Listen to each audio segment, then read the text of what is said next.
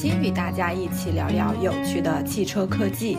那这期的播客主题呢是关于车机与手机。我选这个主题是因为前面有聊过一期关于智能座舱，然后有谈到过车机的问题，但没有具体展开，所以这期就邀请了两位嘉宾来具体聊聊车机与手机的故事。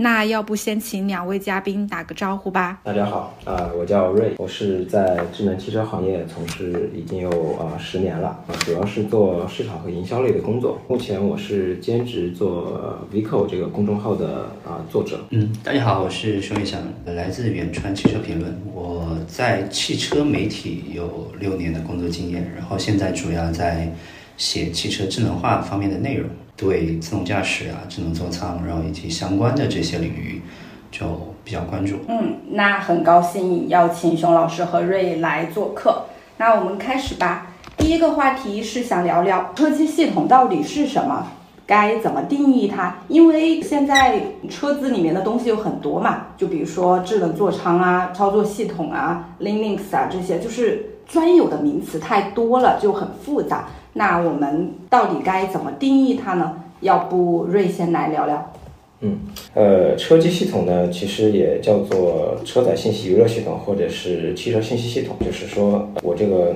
车机，当这个消费者、当这个车主需要去操作的时候，它需要有一个交互的界面，去帮助车主去管理和控制各种车载的电子设备和功能。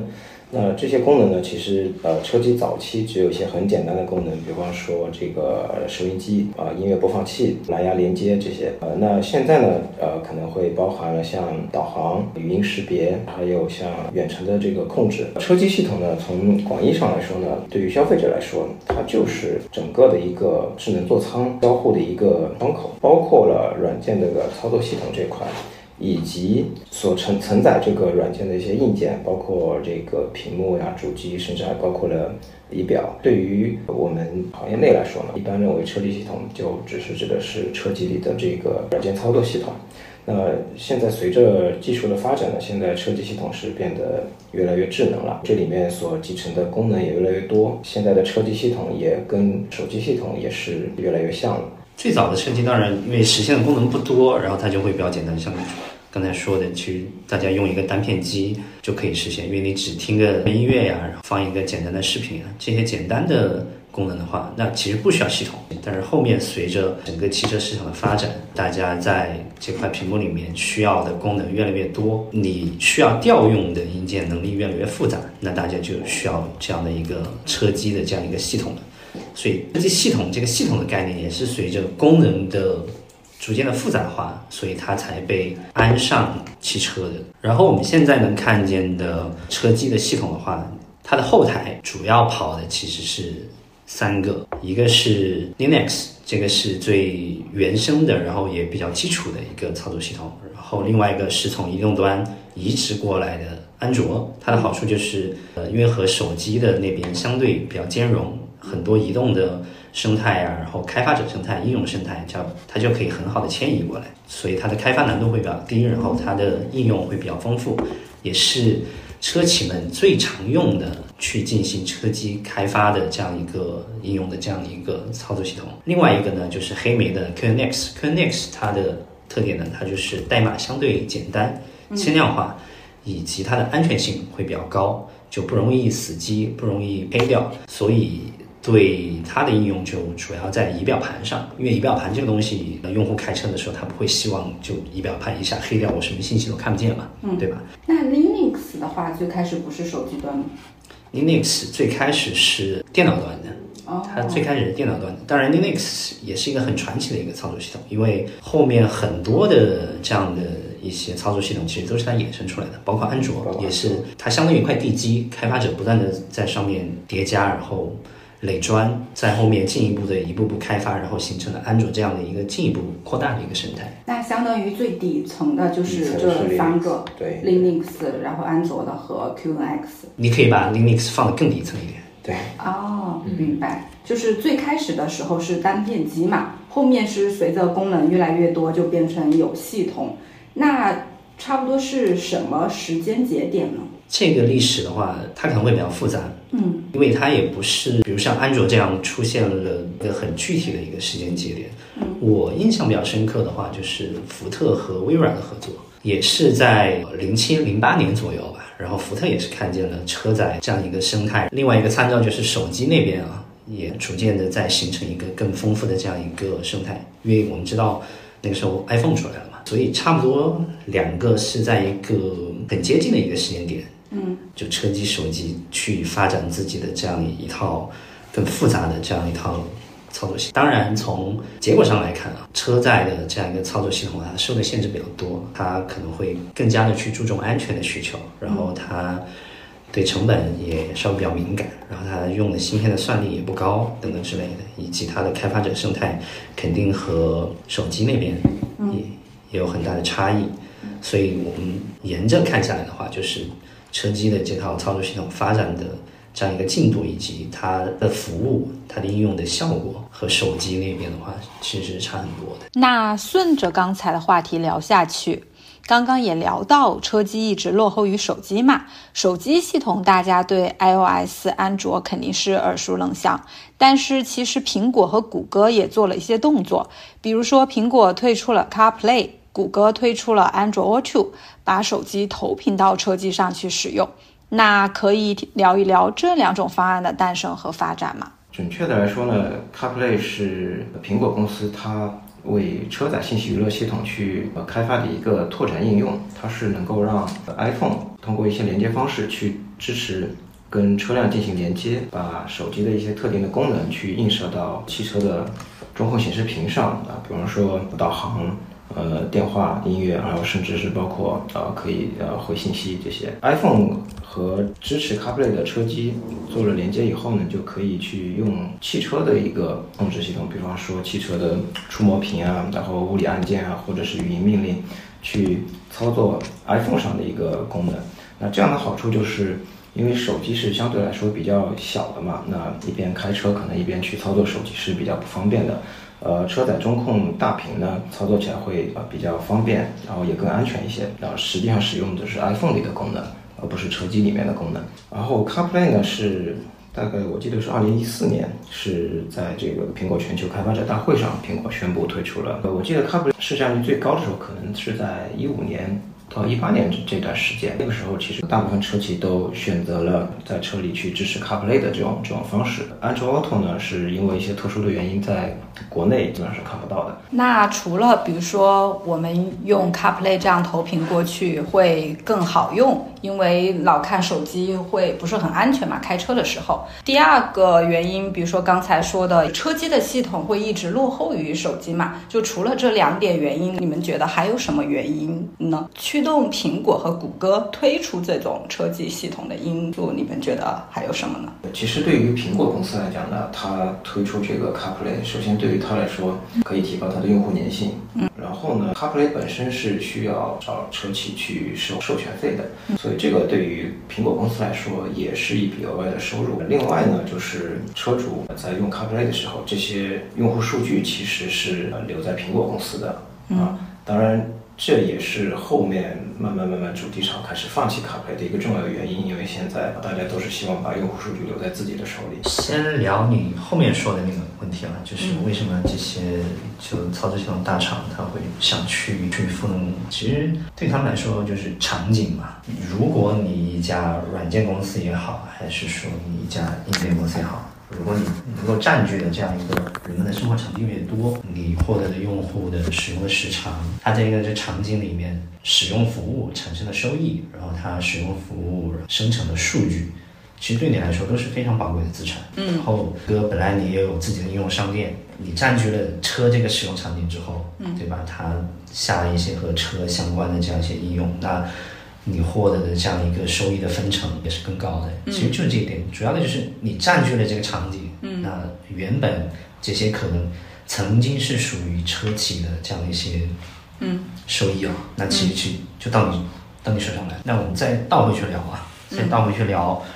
，CarPlay 和 Android Auto 的诞生和发展，当然后面的一些走弱。二零一四年的苹果它推了 CarPlay 这个方案，它是一套什么方案呢？刚才钟瑞说的是一套连接的方案，那，其实它的所做的主要工作是什么呢？一个是进行了开发，对各种车的屏幕进行适配，因为那个车机各家的那个车机的屏幕它大小是不一样的嘛。嗯嗯。那其实你苹果你要让大家都用得起来，你要有一套统一的这样一套 UI 或者 UX 的方案，对吧？有一套标准的这样的一个操作流程，就这个就是 CarPlay 做的非常重要的一个工作，也是一个算是开创性的或者一个定义性的一个工作。嗯，对，另外一个就是它对苹果的芯片的算力的使用啊，嗯，这它其实整套这套应用啊，然后界面的渲染的计算，它都是在苹果的 A 系列的芯片上完成的。我们也知道苹果的 A 系列芯片，它一直都是手机上的算力的标杆嘛。那在这套比较强的芯片的计算之下呢，所有的数据的运算都在手机上完成，然后再通过一根线。当然，早期是线，后期就成了蓝牙，蓝牙无线，然后再再传输到车机上。然后这个时候就是，不管你那个车机它原生的原来它本身的素质有多差，嗯，对吧？只要你支持 CarPlay 这套东西，嗯，那苹果就可以给你一个很好的体验过来。嗯，所以它是用的手机里面的芯片算力。对，它用的是手机芯片里的算力。当然，刚才也说了，CarPlay 这套它是要有硬件支持，车企你也需要进行主动的适配。嗯嗯，必须要通过苹果的这样一个开发的一个认证。嗯，对，因为苹果对你的嗯车机这边的响应也是有一定要求的。谷歌它虽然也基于它的安卓，然后做了安卓 Auto 这样一套投屏的方案。但是它的市场占有率一直是没有苹果高的。嗯，它的发展是在苹果前面还是后面发展起来的呀？安卓 Auto 比苹果是要稍微稍微晚一些，体验是比不上 CarPlay 的。非常重要的一个原因啊，嗯，就是谷歌它虽然比较开放，嗯，但是大家也可以看到，用谷歌的方案的厂商很多嘛，这样的手机厂商厂商很多。开放呢，它的一个优点就是多元，那。缺点就是比较分裂，就大家比较分散。你可以想一下，苹果在和车机、在和汽车厂商去去对的时候，要导入这套方案的时候，车企只只用接触苹果。那车企想把 Android Auto 这套东西导入进去的时候，那大家要接触的就是各个不同的安卓的手机厂商，华为、小米、OV，然后各种其他的，还有国外三星啊这些。那他们要适配的手机其实就非常非常多了，它适配的手机非常多，然后适配的这些手机里面的芯片，不同算力的芯片就非常多。嗯，那这个工作量就海了去了。对，以及你要做一套这样的标准化的工作的时候，那难度就会大非常多。嗯，当然，安卓 Auto 在国内的话，就是因为其他一些一些非市非市场因素，嗯，对，然后也进不来国内，但是它是在。海外，特别是在欧洲那边，还是有一定的市场占有率的。嗯，那我们聊完国外，我们来聊聊国内。国内目前这一块主要的玩家有哪些呀？是个怎么样的发展情况呀？国内的话，早一点的，呃，比较代表性的就是百度的 CarLife。嗯，百度去牵头。做了这么一套手机车机的投屏的方案。嗯，国内总体来讲，CarLife 的占有率会更高一点啊。然后 CarPlay 的话，大概会在个百分之三十左右。嗯。然后后面的话呢，还有华为的 HiCam，HiCam 呢，华为其实推出来没多久，华为就被制裁了，所以它这个市场占有率就比较低。嗯。嗯，先讲百度 CarLife 吧，二零一五年推出。那一个因素是 CarPlay 的出现，另外另外一个因素就是谷歌的。那套东西进不来嘛？那安卓的手机和车机的投屏这块的话，就是个空白，会有一个空白。对，所以百度呢，它就去牵头做了这么一套 CarLife。嗯。不过还是受限于那个问题，就是安卓的生态就开放、多元但分裂。你想把这样这样一套很混杂的这样一套体系你要做好的话，那也是很困难。嗯，那华为的呢？华为的这一套的话，其实在它有一个非常大的一个手机的销量之后，它去推的这样的一个工作。它其实如果它它有很强的这样一个自家的这样一个用户的粘性之后啊，加上华为它自己自研芯片，那它其实就能够进一步的做很多把控的工作。其实就像苹果那样，就当你尽可能的掌握你这一套东西的主导权之后，嗯，那你。就可以为你这个体验负责了，而且你有足够的用户去支持你单独去做做这么一套东西。对华为的也是手机投屏的方案吗？，HiCar 它也是一个嗯投屏的方案。嗯对，那比如说还没有其他的方案？还有就是小米的叫 CarViz，vivo 的叫 Joby，OPPO 的应该是叫 Car 加 Car Car Plus。总的逻辑来说，跟 CarPlay 跟 HiCar 呢都会比较像，就是国内的或者说整个手机市场啊，它的这样一个战争就相对于平定了，然后大家都有一定的市场的占有率了。嗯然后各家的用户也挺够了，各家对体验能够负责的能力也也越强了。那相对来说啊，安卓它它那个碎片化的问题，在这个阶段，嗯，随着市场份额的市场格局的稳定啊，得到了一定程度的解决，那大家也会相继的就去跟进，因为这套方案它。嗯，说实话，它的它的成本、它的门槛也没有那么高，所以在二零二零年、二零二一年以后啊，就 MIUV 的这样一个方案也也跟着就出来了。说他们相对来说出现的会比较晚一些，然后他们的手机用户从总量上来说啊，和华为的还是有有一定的差距。然后他们的支持的生态因为稍微晚一些，支持的应用，嗯，实现的功能也会稍微少一些。对，所以我们也可以看到，其实 MIUV 他们这些后发者，他们成立了一个叫 ACCOA 的这样一个联盟。这样一个联盟，嗯对他们的三家就成立联盟就，就他们的一些协议就是互通的，就是你车企就针对其其中一家适配开发的话，其实也差不多就相当于同时适配开发了其其他两家的整体的这样一个生态的力量就会强大一些。那你对车企来说，你做的工作会少一些；对 MIUV 来说的话，那组成一个联盟，那肯定嗯也能加速他们的进一步的车企的渗透或者上车嘛。嗯。前面我们都是说的一些手机投屏的方案嘛，现在随这智能座舱的发展，比如说八幺五五啊、八二九九芯片的发展，那很多车企其实都开始自己做车机了。嗯，其实我觉得有一个原因也是因为前面一些投屏的方案，数据啊，还是大部分其实都掌握在手机厂商，而且很多，比如说现在软件定义汽车的话，软件收费这一块其实占比会越来越大。那这样的话，其实用手机投屏的方案会。比如说苹果啊那边会收到越来越多的钱嘛，所以现在主机厂肯定就不是很很想这样干嘛。那现在很多主机厂都自己做车机这一块的话，可以展开聊聊吗？有哪些做的比较好的？就是刚才你提到呃 CarPlay、CarLife 这类投屏的这个方案，后面慢慢慢呃，大部分车企开始放弃这个方案。但现在其实国内主要还是造车新势力是率先放弃了像 CarPlay 这种。其实你目前看到的魏小李啊什么，他们都是不支持 CarPlay 的。但是现在所有的呃合资车企，你像大众、通用啊这种，他们依然是支持 CarPlay 的。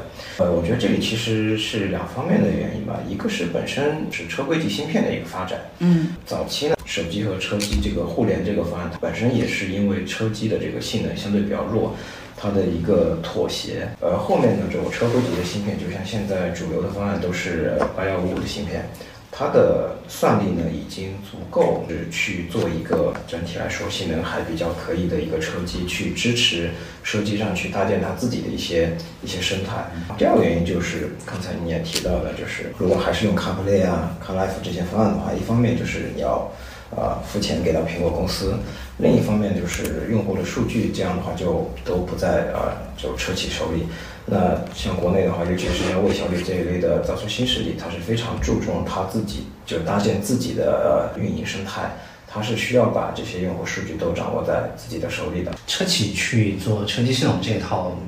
刚才也像你说的，就是他们想要这个收益了，就这块因为确实被手机厂商占据的话，对车企来说，软件将占未来汽车收益的绝大多数这一套，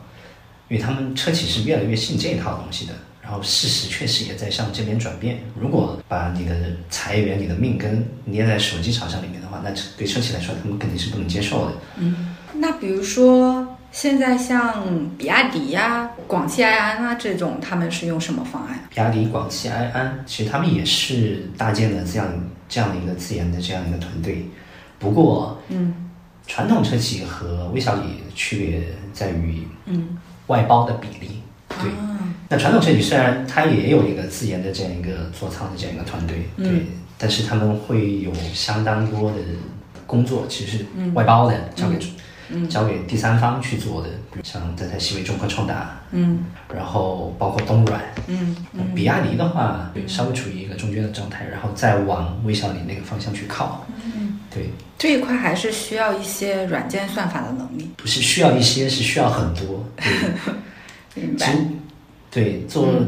车机的话，其实虽然它用的钱和硬件啊，嗯，以及现在的关注度虽然没有像智能驾驶那么高，其实你想把把它做好的话，也是一个门槛非常高的一个工作。对，你是要有对芯片比较理解的这样一个团队，嗯，然后你中间件，如果你想比较充分的调用你硬件的算力的话，嗯，你是要自己去写的，嗯，然后包括到你整车开发的时候，你你搭建了怎样的一个呃电子引擎的架构，它其实也是会影响你最终表现的，嗯，以及你这样一个写操作系统，或者说你的团队基于安卓去进一步定制的能力怎么样？你能不能在安卓它已有的安卓上进一步的去开发更更少的功能，去比较好的调用硬件的能力？那其实这些团队各各种各样能力你都要有，嗯，这样的话你才能达成一个比较好的这样一个用户的体验。嗯，对明白。其实要做好的话，还是挺难的。是的，所以我们现在也可以看见，能做好的，我们可以稍微数一下。当然，华为这个不属于车厂，但是它确实是一个很强的这样一个，嗯，啊，怎么说，离造车很近的这样一个供应商吧。嗯，对。那华为它在手机上的，在消费电子上，它的能力那么强大，它积累了非常深厚的这样一些，嗯，硬件的能力，嗯，然后操作系统能力，与人机交互的呃理解的能力，对，然后还有通信加持的这样一些互联互联的能力，嗯，对。明白。那所以我们能看见哦，包括 AI 的能力，对，这样这一点也是非常重要的。所以我们看见的就是华为它推出的那个鸿蒙座舱就挺强的，就是车机那边的独立发展其实和手机的关系也很大的。嗯，就一方面很多人才是从手机互联网大厂去找的，另一方面车机的那个芯片，现在主流用的这些车机的芯片很多是从手机那边过改过来的。改过来的，嗯，对，二次开发来的，就做了一些车规级的这样一一些开发之后，嗯，像八幺五五是骁龙八五五改的，哦，八二零 A 是骁龙八二零改的。然后原来我们看车机它用的芯片是什么？用的芯片是 TI 的，然后用的是恩智浦的，对，用的是那些老牌的，嗯，汽车的半导体的供应商，嗯，他们做的这这样一些比较安全性高，但是算力力低下的这样一些芯片，对。但是车企这边开始在车机上追赶的是之后呢，他们用的去年是什么？他们用的是高通的骁龙，用的华为的那个麒麟，然后而且这个芯片的代差，它的时间差是越来越短的。就原来用 TI 用恩智浦这些芯片的时候，那车机的芯片的算力和手机的芯片的算力好几个数量级的差异。但是到了用骁龙、用麒麟这边的时候，他们两者之间这个算力的数量级的差异和中间这种时间差越来越小了。越来越小，越来越短了。对我，然后进一步可能到后面的话，就可能用的都不是手机的芯片，嗯，可能会进一步的用用在用 PC 的芯片去做。嗯，你像特斯拉其实就是用的 AMD 的那个，就不不是为移动端准备的芯片，而是为 PC 这这样准备的芯片了。就是它它需求最最强的啊算力。那用手机芯片和 PC 端芯片会有不同吗？哎，真是个好问题。就是特斯拉的话，嗯，因为它用的它车机它是基于 Linux 开发，它自自行开发，然后它用 AMD 的那套芯片的话，然后它的生态支持，因为它其实相当于是抛开了安卓的那套生态，那安卓对安卓进行特别优化的那移动端的芯片，它也不用考虑了嘛，对吧？他自己新开了一条生态，然后他他用 PC 的芯片也不会有什么影响。对其他企业来说啊，它如果没有很强的自己做操作系统这样的能力，做特别是做底层的操作系统这样的能力，那他肯定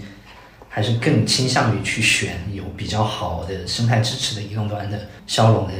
这样的芯片，或者说华为、麒麟的这样的芯片。嗯，对所以特斯拉的话，从开始就是自己做车机。对，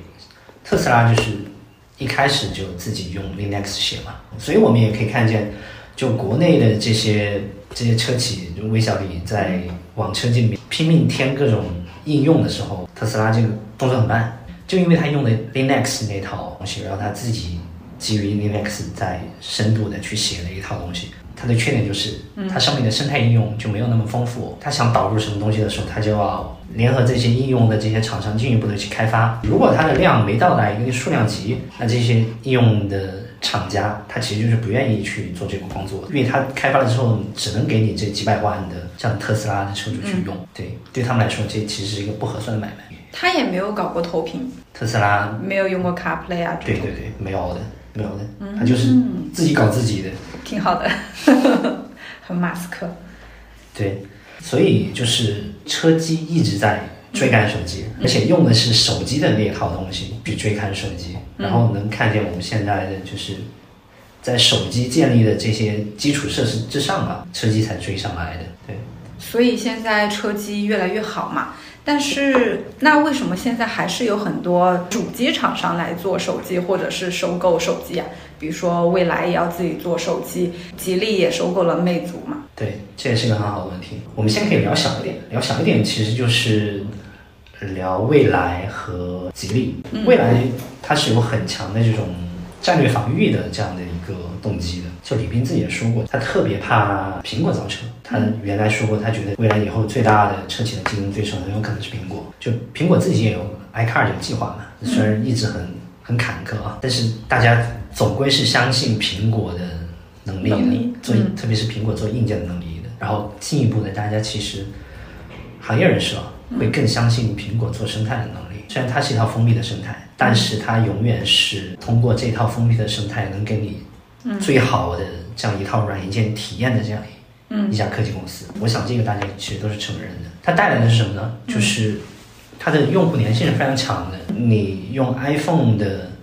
这样一个高价值的用户，你大概率可能会有一个会有一副 AirPods，或者说你会有 Mac，然后在国外会有苹果的其他的智能家居、苹果的音箱之类的。所以对未来来说，它更多的是一个生态防御。对它更多的是对苹果的生态的这套东西的忌惮。如果它的车能造出来的话，嗯，它体验大概率也不差，对，是，对吧？嗯，那它不仅仅是车有很强的吸引力，啊，车相关的这一套东西，它能够把你所谓的这样一些高价值的用户就给你吸走。嗯，粘性越来越强。对，因为未来它有百分之五十的用户是用的是 iPhone 的手机，对，所以李斌是有非常强的这样一套防御的这样一个心态的。那吉利呢？吉利会有相似的地方，能看见手机厂商做车的优势，因为我们现在能看见，其实做车它的门槛啊，其实可能没有想象中那么高。就魏小李后面不是还出来还出来了各种各样的一批嘛，然后更多的你看小米现在这样的这么强大的手机厂商，嗯，主动的进来造车了。然后像华为虽然没有造车，但是离造车也就半步的距离。对，他们同样是这个逻辑，他们都是有自家的这样一套消费电子的这样一套生态在里面的。小米的全家桶，然后华为的这样一套智能家居的这样一套东西，他们进来的时候，那他们的东西是可以形成联动的。那车企呢？车企就只有孤零零的一个车，对吧？那当人家的车和你的车体验相近，或者说只差那么一点点的时候，然后人家有一套很强的全家桶的这这样一套东西的时候，所以他们都你怎么样去跟他想？占据越来越多的智能终端，是的，形成一个生态。是的。其实，所以大家现在虽然很虚啊，但是大佬们真的就是这样考虑的，真的就是这样考虑的。你一个孤立类的产品是没有办法去跟人整人家的一整个 IOT 的这样一个生态斗的，因为你车虽然现在能看见智能电动汽车会有非常快的这样一个进步的曲线，但是终究呃等几年之后啊，它这个发展的曲线它还是会变缓的。那大家肯定会趋于同质化的，嗯，对吧？其实现在能看见座舱上，嗯，都已经有有一些同质化的这样一个趋势了。然后智能驾驶是虽然现在如火如荼啊，对，那当你这个产品同质化之后，你怎么找到差异化的卖点？你怎么能够更好的吸引你的客户？对呀、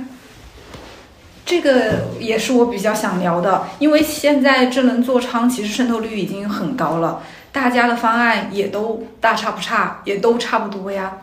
那你怎么打一个差异化的点呢？是的，这也是为什么大家要去做生态，闪得远一点啊，呃用钱虽然也多一点，嗯，那大家就很自然的会想到一个多做一点，边界多开拓一点，然后你的护城河挖得宽一点，这样一套方法。是的，然后刚刚聊了一个观点是，有一个是防守嘛，比如说对苹果的 CarPlay 的防守嘛，然后第二个是我要占领更多的智能终端来形成一个生态链嘛。那其他你觉得还有什么原因吗？把这个两者结合起来？然后呃，我记得华为前段时间我忘了是哪一场发布会，它好像就是致敬 S 7的，嗯，它其实发布了更多的一个场景，就是你的车的车上的那些功能跟你的就是家庭里的那些家居的联动功能全部都可以联动起来。那怎么像小米的发布的也是这种啊？对啊，所以现在其实都是在往这个方向来，其实就是你万物互联这个概念。嗯，甚至将来你其实可以做到很多就是完全自动自动化的一些东西，比方说你可能现在你是说，哎，我要在手机上去人主动去控制，但是可能你可以发展就是你一出门，嗯，可能门上有一个什么感应器，它感感应到啊车主出门了，嗯，然后这个时候直接就帮你把车空调打开，然后车帮你调调出来，嗯，然后你出门了，家里的什么。什么扫地机器人就开始自动工作起来，就这这种啊万物互联的这种应用场景嘛，嗯嗯那华为的这个方案它是可以实现到哪些功能了呀？这个方案其实原来 HiCar 之前就说过但 HiCar 不是投屏吗？也不是关算力共享啊。，HiCar 不算是很单纯的投屏方案，其实 HiCar 它也经过了一个一个进步吧。一开始它是有点 CarPlay 那种，嗯。更倾向于 CarPlay 那种方案，但是后面就更深入的，就比如它可以分屏了，左边嗯。它是那个车机的屏幕，右边是手右边的是手机的屏幕这样的。但是这是到 HiCar 的三点零之后啊，才才去实现的一些功能，所以它也是在一个不断进化的一个过程中。嗯。其实手机投屏的方案，它也刚才我们也说了嘛，它不也是一个过渡方案？进化的最后就是合流的，嗯就是手机、车机互联。嗯，但是就不说单纯的哪个去占据哪个的方案，双方更多是一种分布式协作的一种概念，就是我以应用为优先，就我这个应用啊，我需要调用什么硬件，调用哪些算力，我发出这个需求，嗯，然后去动态的去调用车车上的车机的硬件，嗯，或者手机的硬件或者算力，明白这理想的状态是这么一种这么一种状态。然后华为它根据这个需求提了一个技术叫分布式的软总线，对，它就是把把手机、车机上的这种算力，然后硬件能力，然后服务打散，然后放到一个这样一个虚拟的这样一个池子中，底下是硬件，然后最上层是应用，然后中间就是这样一个池子，然后的应用需要调用什么能力，然后我通过这个池子去调用，嗯，对，然后就去实现这么一些更有想象力，然后不同的这这样一些功能。嗯，最后一个问题还想聊聊，就是你们觉得未来还有什么新的发展趋势吗？未来新的发展趋势啊，我觉得其实也看不了太远。就现在咋说呢？手机与车机互联虽然讲了很多，嗯，然后大家也有也很汹涌的、很充满激情的在做，但是说实话，能让大家非常感到耳目一新，然后很惊艳的那种体验，我觉得可能大家都都没有很很强烈的那种印象，没有说那种 iPhone 一出来那种哇哦，哇哦，然后大家会觉得还有这种东西，这样一种体验。对，我觉得一个很重要的一个原因是，智能手机它出来之后啊，它把人类的这样的一些场景、时间都已经占据了太多了。占据了太多了，就已经切的就有一种该切的蛋糕已经切的差不多的感觉了，然后没有说我能创造一个新的东西或者新新的需求出来的那种那种感觉，能带给大家感觉就是手机立了一个标杆在这儿，嗯。对，然后车机嗯。在保障安全的同时去追赶手机它能它能带给带给我们的东西。然后我们手机加车机互联，那能做的是什么东西？嗯通过手机和车机的一加一，进一步的实现在车内这个场景的一些体验的优化。嗯，我觉得这样这样的感受大家是挺明显的，没有说手机加车机它的互联就带给我非常飞跃式的体验了。不过往后的话，我觉得 AI 的进一步的引入引入，然后大模型的引入的话，可能还是会有一些不同体验的。我可以稍微展开一下吧，讲一下。嗯，因为现在大家其实都在做的一个工作，车企相对领先的车企都在做的一个工作啊，手机厂商也在做，就是把大模型塞进这个终端里面，比如你的手机、车机，现在是可以跑一 B 的模型的，也就是十亿参数的这样一个大模型。嗯，然后这些大模型的能力就是。目前来看呢，是大语大语言模型的能力，就是对文字、对语言的理解。到后面啊，随着前两天谷歌不是发那个静态嘛，它有一个多模态能力。那大家随着对这些大模型不断的裁剪，又不断的进化，我们可以能想见的是实现什么呢？就是把一个拥有多模态感知能力的这样一个大模型塞到终端上，塞到手机和车机上，然后这样一个多模态的。大模型塞塞到上面，它会起到一个什么样的作用呢？就是一个智能的一个助理的这样一个作用。之前虽然大家一直提这种终端上的智能助理这样一个概念，但是其实大家都做的很差，因为它的数据一个是单模的，可能更多是语音的这样一个功能；另外一个，它对其他的呃模态的数据也好，然后对功能的引入也好，嗯它无论是对你意图的理解能力也好，还是对其他功能的。接入的能力也好，其实都是很差的。嗯，但是后面多模态的这样一个嗯大模型引入到终端上了，就它可能真的能扮演一个，就确实能够懂你的这样一个智能助理这样的一个角色。而且啊，就这样的一个智能助理，它是非常需要你在不同场景下的数据的流转，就是你在车里的、在家里的、在工作场合的，嗯，对吧？你的数据要打通，要流转起来，然后都喂给这样一个呃有拥有多模态这样这样一个能力的这样的一个 AI，它才能够真正的实现懂你，然后才能更好的实现就各个这样的一个车企、手机厂商也好说的这种服务找人的这样一个能力。嗯，对，那也需要他们做越来越多的智能终端嘛，然后拥有更多的数据去喂他们嘛。对，就一个是。需要他们的智能终端，另外一个这些终端之间必须要打通，嗯，然后实现他们的这样一个数据的流转。当然，还有一个就是刚才也聊到了这样一个算力的共享，因为可能啊，你想要实现一个更强大的这样一个智能的 AI 助理，你单个终端的算力可能也是不够用，因为现在大家也看，就是模型越大，然后它能力越强，当然你需求的算力也越多。嗯，对吧？你